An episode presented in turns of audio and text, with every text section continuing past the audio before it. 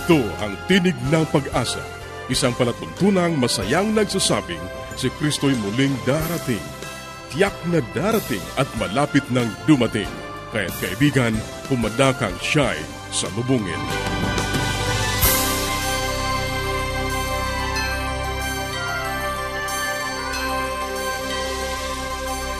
Ang palatuntunang ito ay inihahatid ng Adventist World Radio. Kaibigan, mahal ka ng Diyos. Anuman ang iyong kalagayan, anuman ang iyong karanasan, magtiwala ka sa Kanya. Hindi ka niya pababayaan. Sa Kanya, tayo ay laging may pag-asa. Ito ang iyong kaibigan, Ner Caranza, nag-aanyaya na muli niyo kaming samahan sa 30 minutong talakayan tungkol sa ating kalusugan, pagpapanatiling matatag at masaya ng tahanan at sa pagtuklas ng pag-asa na nagmumula sa salita ng Diyos. Binabati natin ang ating mga kababayan sa iba't ibang panig ng daigdig. Maraming salamat sa inyong patuloy na pakikinig dito sa ating palatuntunang Tinig ng Pag-asa. Dalangin namin na naway nasa mabuti kayong kalagayan, ang kapayapaang galing sa Diyos ang inyong patuloy na maranasan. Inaanyayahan ka rin namin na makipag-ugnayan sa amin upang mapadalhan ka ng magagandang aklat at mga aralin sa Biblia na aming ipinamimigay. Ipadala mo lamang ang iyong kompletong pangalan at address sa Tinig ng Pag-asa, P.O. Box 401 Manila, Philippines. Tinig ng Pag-asa, P.O. Box 401 Manila, Philippines. Maaari ka rin mag-email sa tinig at awr.org.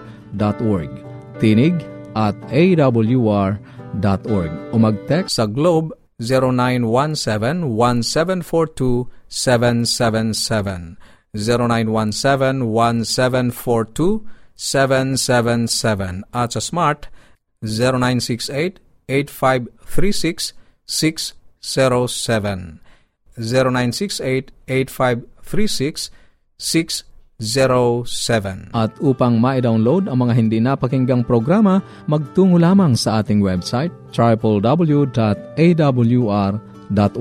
www.awr.org. Sa mga kababayan nating nasa Estados Unidos, maaari nyo na rin pong mapakinggan sa inyong mga cellphone ang ating programa. Idaya lamang ang 712-432-9975. 712-432-9975. 0917. Maaari ka ring dumalaw sa ating Facebook account, facebook.com slash awr Luzon, Philippines. facebook.com slash awr Luzon, Philippines. Sa ilang saglit, ang buhay pamilya.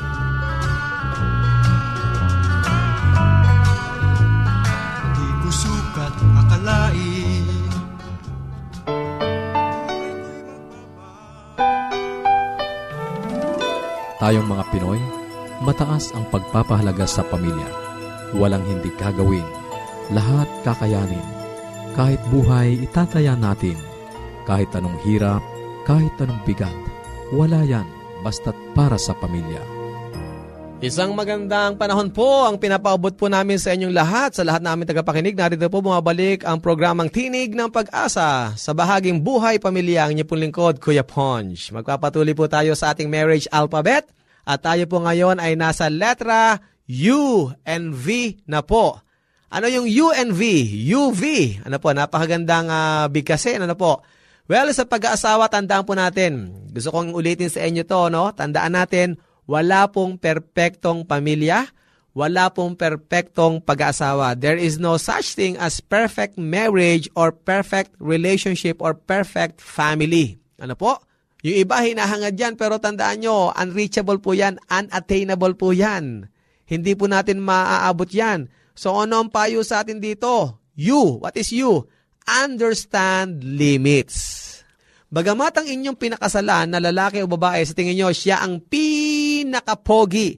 Siya ang pinakamabait. Siya ang pinakamagaling. Siya ang pinaka-the best sa inyo Kumbaga parang siya ang Superman or super wife sa inyo, tandaan nyo, meron din po yung limitasyon. Yan po ay finite din. Siya po ay human. Siya po ay flesh and blood. Ano po? Hindi po lahat ng gusto nyo kaya niyang gawin. Hindi po lahat ng hingin nyo kaya niyang ibigay. Hindi po lahat ng expectation nyo kaya niyang i-meet. Ano po? Talagang meron po tayong limit. Anong ibig sabihin nito? Ang ibig sabihin po nito, mga minamahal na kaibigan, kung saan man kayo naroon ngayon, pag tayo ay magbibigay ng pangunawa sa bagay na to, na limitado ang lahat ng bagay, wow, lalo nyong ma-enjoy ang relationship nyo sa bawat isa. Bakit? Kasi hindi kayo mag expect ng too much eh. Kasi pag nag-expect kayo ng too much sa inyong asawa at ang expectation nyo ay hindi naabot, anong mangyari sa inyo? Well, pagtaas ng inyong expectation ay pagtaas din ng inyong disappointment sa frustration. I'm not saying na huwag kayong maglalagay ng expectations. Importante po yan na meron kayong expectation sa bawat isa. What I'm saying is, sa mga expectations niyan, you have to balance it na ang taong ito ay meron ding ano po, limitation. Ang taong ito ay posible rin na ano po, magkamali. Ang taong ito bagamat after hundreds and even thousands of experiments can also what? Fail, okay, in his or her experiment. Hindi ko sinasabi na ang relationship natin bilang mag-asawa ay parang eksperimento. Ano po? Hindi to trial and error relationship. Tandaan nyo, nag-commit kayo sa bawat isa. Ang sinasabi ko sa inyo rito, may mga bagay na hindi kayang gawin ni Mr. Uunawain niyo po yon. May mga bagay na hindi kayang gawin ni Mrs. Uunawain niyo po yon. E simplify natin to. Halimbawa, bagong kasal kayo. Gusto mo agad na si Mrs. kaya agad magluto ng adobo. Eh hindi naman niya nilutong adobo, ang kaya niya ay tinolang manok, hindi adobong manok. Ang kaya lamang niya ay lahat ay prito, pritong vegemite, pritong talong, pritong itlog, prito. Eh ang gusto niyo ay lahat ay sabaw, ano po? Imbis na mag-expect kayo ng mataas agad, syempre uunawaan niyo yan. Limitado eh. So anong gagawin niyo? E pa-undergo niyo siya ng training o turuan niyo siya. Kung ikaw nakakalam, ikaw magturo. Yun pong ibig ko sabihin dito, understand limits. Ano po? Kasi pag hindi natin unawa ito, talaga magkakaroon ng problema ang tahanan. Kagaya ng mga anak natin. Misa masyado tayong uh, pushy sa ating mga anak. Alam natin na ang mga anak natin ay ito lang ang kayanan pagdating sa tinatawag na pag-aaral, pinipilit natin maging ano po, A students, eh ang anak natin eh, ginawa niya na ang best niya, ang talagang best niya ay B lang siya. Ang talagang best niya ay B plus lang siya. Anong gagawin natin dyan? Wow, magkakaproblema po tayo. Ang tawag rito ay kumbaga family pressure o peer pressure o parent pressure at pag nangyari ito, magkakaroon ng hostile emotions ang bawat isa at magkakasamaan tayo ng loob. Kaya nga po payo sa atin, understand limit. And what is V? View life positively. Kahit naman po maraming problema ang buhay, ang gusto sa atin ng Panginoon ay harapin natin ang buhay na merong positibong pagtanaw. Anong ibig sabihin nito? Well, ang sabi sa Romans 8, di ba? Romans 8.28, ano sabi doon? All things work together for good for those who love God. Kahit na nangyari sa iyo ay hindi maganda, pwede mo makita ang kagandahan niyan sa ibang aspeto ng buhay. Kumbaga, turning negative into positive. Looking for positive things from the negative experiences. Yun ang importante dyan eh. Kaya nga po ang payo sa atin ay view life positively. Marahil lang inyong naging asawa ay ito siya. Ito ang kanyang katangian. Minsan lalabas po dyan yung kanyang mga ugali na hindi maganda, mga hindi mo inaasahan. Pero ano sabi sa atin? Hanapin mo yung bagay sa kanya na magpapaganyak ng inyong relationship. Hanapin mo yung nasa kanya na magpapabuti sa inyong relationship. Minsan kasi ang hinahanap natin yung hindi maganda. Ang nakikita natin yung mali, ang nakikita natin yung pagkukulang niya. Ang nakikita natin yung mga bagay na nakakasakit sa kanya at nakakasakit sa iyo. Minsan nakatingin tayo sa negative eh. Kaya nga ang payo sa atin dito, hanapin mo ang positibong bagay sa kanya. Minsan gustong-gusto niya matuto mag-volleyball, ang galing niya, basketball. Ano po? Mga ganun lamang, mga simpleng bagay. Kaya nga mga minamahal na kaibigan, kayo, kayo po ay merong katanungan o karagdagan, ito po ang aming email, tinig at awr.org, Facebook page, facebook.com uh, slash awr Luzon, Philippines, 0917-597-5673, 0920-207-7861. Ito po ang inyong lingkod, Kuya Ponch.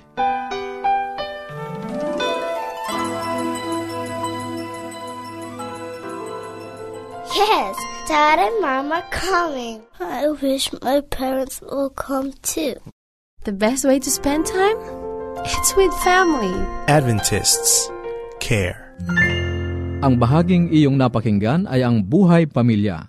Kung mayroon ka mga katanungan o nais mong magkaroon ng mga aklat na aming ipinamimigay ng libre o kaya ay mga aralin sa Biblia, maaari kang makipag-ugnayan sa amin sa Tinig ng Pag-asa, P.O. Box 401, Manila, Philippines.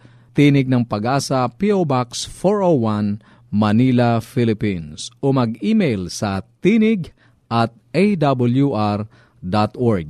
Tinig at awr.org. Maaari ka rin mag-text sa Globe 0917-1742-777. 0917-1742-777 at sa Smart 0968-8536-607. 0968-8536-607. At upang ma-download ang mga hindi napakinggang programa, magtungo lamang sa ating website www.awr.org www.awr.org Maaari ka ring dumalaw sa ating Facebook account facebook.com slash awr Luzon, Philippines. Susunod, ang Gabay sa Kalusugan.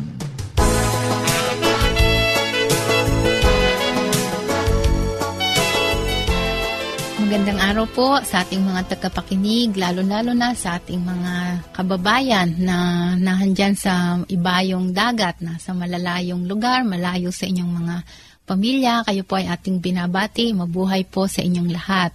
Ako po si Dr. Linda Lim Barona, ang inyong doctor sa Himpapawid. Dito pong mga nagdaang araw, no? Hindi ko na mabilang kung ilang araw na itong pinag-uusapan natin ang tungkol sa cancer at diet. Kung ano ang relation to tungkol sa ating pagkain. At magandang balita na at least malaman natin kung ano yung mga pagkain na pwede nating kainin para ma-prevent ang sakit na to dahil masyadong nakakatakot po itong sakit na to no para sa ating kapaligiran alam na alam na natin na itong kinatatakutan ng maraming tao dahil po ito ay malala pagka nagkaroon tayong sakit na to although nasabi ko na nung unang part ng ating programa na marami na rin cancer ang curable kung maagang nadidetect. So nung lumipas po pinag-usapan natin yung mga high fiber diet no tsaka kung anong mga pagkain, mga gulay. At ang isa pong mga kadagdagan ng mga magaganda pong pagkain ay yung mga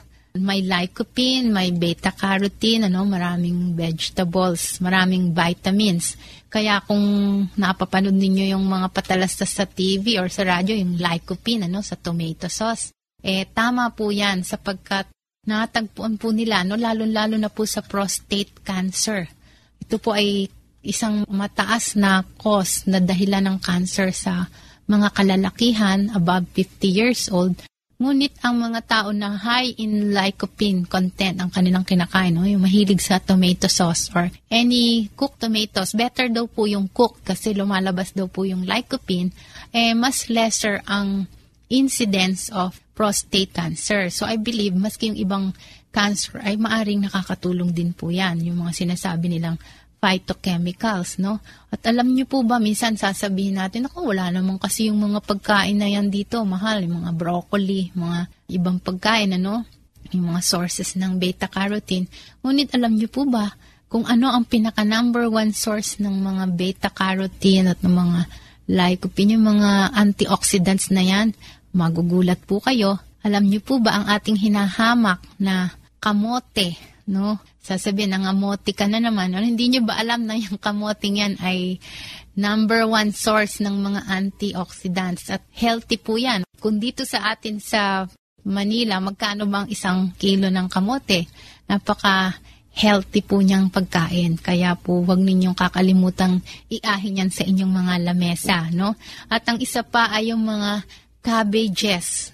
At ang recommendation nga ng nadinig kong lecture ay at least three times a week, no? Hindi tayo magpapawala ng mga family ng cabbages, yung repolyo, o kaya yung cauliflower, celery, broccoli, no? Yan po, yung, although broccoli hindi karaniwan, pero meron din po yan.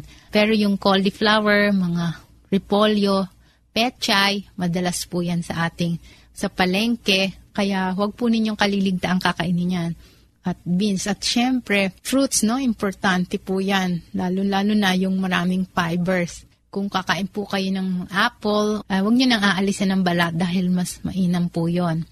Ngayon, pwede po bang iinom na lang ng vitamins? Vitamin C, vitamin E. Well, alam nyo, iba-iba ang views. Kasi sabi ng iba, hindi na kailangan yan kasi enough na yung pag tumakain ka ng tama. Alam nyo, tama rin po yan. Although meron mga ibang nagsabi na dahil nga ang mga lupa daw natin ngayon ay kulang na sa sustansya, hindi na rin daw enough na nakukuha ng mga gulayan or ng fruits ang enough vitamins ng lupa. Well, hindi ko rin masabi kung ano ang tama pero I'm sure kung kayo naman ay may kakayanan na mag-take ng mga vitamins, okay. Pero kung wala kayong kakayanan, alam nyo kaysa bumili kayo ng mahal na vitamins, mas mainam pa ay ibili nyo na lang ng masarap na prutas, no? Saging, mga oranges, kung ano ang available sa inyong area. Basta fruits yan po ay helpful sa katawan. Maraming salamat po sa inyong pakikinig. Sana po nabigyan ko ay ng konting kaalaman at makatulong to sa inyo para kayo magkaroon ng malusog na pangangatawan. Isang magandang araw po sa inyong lahat at God bless you. Paging Dr. Rodriguez, you're needed at room 321. Dr. Rodriguez, Mrs. Martinez, room 321, please. kailangan na po nating i-dialysis ang asawa ninyo. New outlook and a healthy lifestyle makes a big difference. Adventists care. Ang katatapos na bahagi ay ang gabay sa kalusugan. Para sa inyong mga katanungan o anuman ang nais ninyong iparating sa amin, maaari kayong sumulat sa Tinig ng Pag-asa, P.O. Box 401 Manila, Philippines. Tinig ng Pag-asa, P.O. Box 401 Manila, Philippines. O mag-email sa tinig at awr.org. Tinig at awr.org. Maaari ka rin mag-text sa Globe 0917-1742-777. 0917-1742-777. At sa Smart 0968-8536-607. 0968-8536-607. Maaari ka rin dumalaw sa ating Facebook page, facebook.com slash awr Luzon, Philippines. facebook.com slash awr Luzon, Philippines. Dadako na tayo sa ating pag-aaral ng Biblia. Kumusta ka kaibigan? Muli, narito ang iyong lingkod sa Himpapawid, Pastor Romeo Mangiliman. Ako'y masa kaibigan na ikaw ay pinagpapala ng Diyos sa araw-araw. Nanupat ang kanyang patnubay ang pinagkakalob sa iyo, samantalang ikaw ay nakikinig ng kanyang banal na salita at sa iyong pang-araw-araw na kabuhayan. Nadako tayo sa ating pag-aaral ngayon sa panglabing pitong thesis o panglabing pitong salaysay sa sulat ni Martin Luther. Ang wika sa English ay ganito, Surrender is giving up ourselves, not giving up our sins. Giving up our sins is the result of giving up on ourselves and seeking God. Ang wika sa Tagalog ay ganito, Ang pagsuko ay pagpapaubaya ng ating mga sarili at hindi pagpapaubaya ng ating mga kasalanan. Ang pagpapaubaya ng ating mga kasalanan ay bunga ng pagpaubaya ng ating mga sarili sa Diyos at paghanap sa Kanya. Ikaw ba ay nakagawa na ng kapasyan pangbuong sang taon o yung New Year's resolution? Ang ilan sa atin ay nakagawa na ng mga kapasyang hindi lamang para sa buong taon, kundi para sa unang araw ng buwan, unang araw ng sanglinggo, sa ating kaarawan. Sa simula ng paaralan, at kung kailan man tayo lumapit sa ibang bayan. Katwiran sa magitan ng pagkapasya. Mula ngayon, ako ay gagawa ng ganito, o kaya ay mula ngayon, ako ay hindi nagagawa ng ganito. Nagawa mo na ba ito? Naranasan mo na bang mabigo pagkatapos na matuklasan mong hindi ito maaring mangyari? Nag-uusap tayo tungkol sa pagsuko sa mga susunod na ilang salaysay. At ang isa sa pangunahing simulain ng pagsuko ay kung hindi kasama ang lahat ng anumang bagay, ito ay hindi pagsuko. Ang pagsuko ay higit pang malalim kaysa pagpapaubaya ng anumang masamang ugali. At maging ang pagkasabi ng kailanman nating isuko ang bawat bagay ay nakaklilin lang, sapagkat sa pagsuko ay walang kinalaman ang mga bagay. Ang tanging daan upang may paubaya ang lahat ng bagay ay paubaya ang ating mga sarili. Ang pagsuko ng sarili ay isang batayan ng pagsuko. Nang ang puwersa ng Axis o kolisyong Alemanya, Italia at Hapon ay sumuko sa katapusan ng ikalawang digmaang pandaigdig, ano ang kanlang isinuko? Isinuko lang ba nila ang kanlang mga baril at bala? O ang kanlang mga tangke at mga granada lamang? O ang kanlang mga inoporme at mga kagamitan?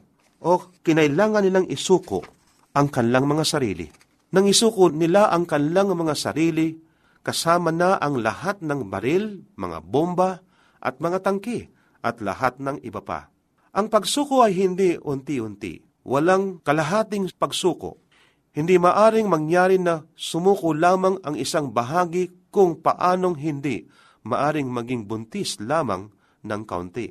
Kung pag-aralan mo ang sinasabi ng kinasyang sulat ng iglesia tungkol dito, ay makikita mong ito ay inalarawan sa kalagayang lahat o wala. Kailangan ni Kristo ang lubos na't walang kondisyong pagsuko.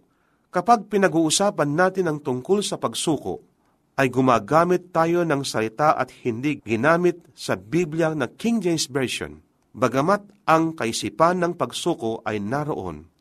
Ang salitang ginagamit ay pasakop. Pasakop ninyo ang inyong sarili sa Diyos, ayon sa Santiago 4.7 ay isang halimbawa na nagbibigay ng pangunahing tanda kung ano ang kasangkot sa lubos na ganap na pagsuko. Tulad ng ating napansin, hindi lamang natin ipinasakop ang ilang tiyak na mga bagay, ipinapasakop din natin ng ating mga sarili. At sa paraan ng pagkapasakop o pagsuko ng sarili, anumang soliraning nilikha ng sarili ay kasama sa pagsuko. Ganito ang pangungusap sa Testimonies Volume 9, page 182 and 183. Ang bawat isa ay nagkakaroon ng mahigpit na pagpupunyagi upang mapagtagumpayan ang kasalanan sa kanilang sariling puso. May panahong ito ay napakasakit at nakapanlulumong gawain dahil samantalang nakikita natin ang kapintasan ng ating likas ay lagi nating tinitingnan ito, na ang narapat sana ay tumingin tayo kay Jesus at isuot ang balabal ng kanyang katwiran. Ang bawat isang papasok sa perlas na pintuan ng lungsod ng Diyos ay papasok doon na isang matagumpay na pamumuhay. Ang pinakadakila niyang tagumpay ay ang tagumpay laban sa kanyang sarili malapit ang ugnayan ng pagsuko at pananampalataya. Sa pagtiwala lamang at pagsuko at pagkakaloob ng ating mga sarili sa Diyos, tayo umaasa sa Kanya sa halip na ang ating mga sarili. At sa pagsuko sa Diyos, ibinibigay natin sa Kanya ang pangasiwa. At saka siya ang gagawa sa atin upang ating naisin at gawin ang Kanyang mabuting kalooban. Gusto kong basahin sa iyo, kaibigan, ang sinasabi ng ating bal na kasulatan. Ayon sa aklat ng Roma, Kapitulo 10, versikulo 3 at 4, ganito ang ating mabasa. Sapagkat sa hindi nila pagkaalam ng katwiran ng Diyos at sa pagsusumakit ay maitayo ang sariling kanila, ay hindi sila napasakop sa katwiran ng Diyos sapagkat si Kristo ang kinauwian ng kautusan sa ikatutuwid ng bawat sumasampalataya. Kaibigan, hindi nating maaring gawin ang gusto nating matuwid na gawin, maliban kung nasa atin ang kapangyarihan ng Diyos. Ang kailangan lang ating isuko ang ating mga sarili. Tayo ba ay nagpipilit na ating gawin ang isang mabuting bagay? Subalit pagkatapos ito tayo ay nagkakaroon ng suliranin. Hindi natin kayang gawin ang isang mabuting bagay sa ating sarili. Wala tayong kapangyarihan, wala tayong lakas. Subalit kung ating isuko ang ating sarili sa ating Panginoon, siya ang gagawa sa atin, bibigyan kaibigan ng lakas ng loob, lakas ng pananampalataya, upang magawa mo ang kanyang kalooban. Kaibigan, nais ng Panginoon, ating isuko ang ating sarili sa Kanya At kung ating mamasdan siya, siya ang author and finisher ng ating pananampalataya, ay ating makakamit ang tagumpay. Magagawa natin ang kalooban ng Diyos, sapagkat tayo ay bibigyan niya ng kapangyarihan upang magampanan natin ang nais ng Diyos sa ating buhay. Ang kailangan lang kaibigan, iyong ipasakop ang iyong sarili sa ating Panginoon. Maraming salamat sa iyong pakikinig. Sana'y nakinabang ka sa ating mga pag-aaral. Ating itutuloy ang mga paksang nasimulan sa susunod nating pagtatagpo sa ganito ring oras at himpilan. Muli ka naming inaanyayahan na makipag-ugnayan sa amin sa anumang katanungang nais mong iparating, gayon din kung nagnanais kang magkaroon ng mga libreng aklat at mga aralin sa Biblia. Sumulat ka lamang sa Tinig ng Pag-asa, P.O. Box 401, Manila, Philippines. Tinig ng Pag-asa, P.O. Box 401, Manila, Philippines. Maaari ka rin mag-email sa tinig at awr.org. Tinig at awr.org o magpadala ng mensahe sa ating Facebook account facebook.com slash awr Luzon, Philippines facebook.com slash awr Luzon, Philippines. Maaari ka rin mag-text sa Globe 0917-1742-777. 0917-1742-777. At sa Smart 0968-8536-607. 0968-8536-607. 0917. At upang ma-download ang mga hindi napakinggang programa, magtungo lamang sa ating website www.awr.org www.awr.org Sa mga kababayan nating nasa Estados Unidos, maaari nyo na ring mapakinggan sa inyong mga cellphone ang ating programa. Idaya lamang ang 712 432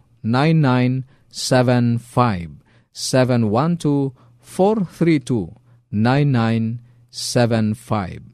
Ito pong muli ang iyong kaibigan, Narcaranza, pansamantalang nagpapaalam. Sa Roma 15.13, pagpalain kanawa ng Diyos ng pag-asa, ng buong kagalakan at kapayapaan.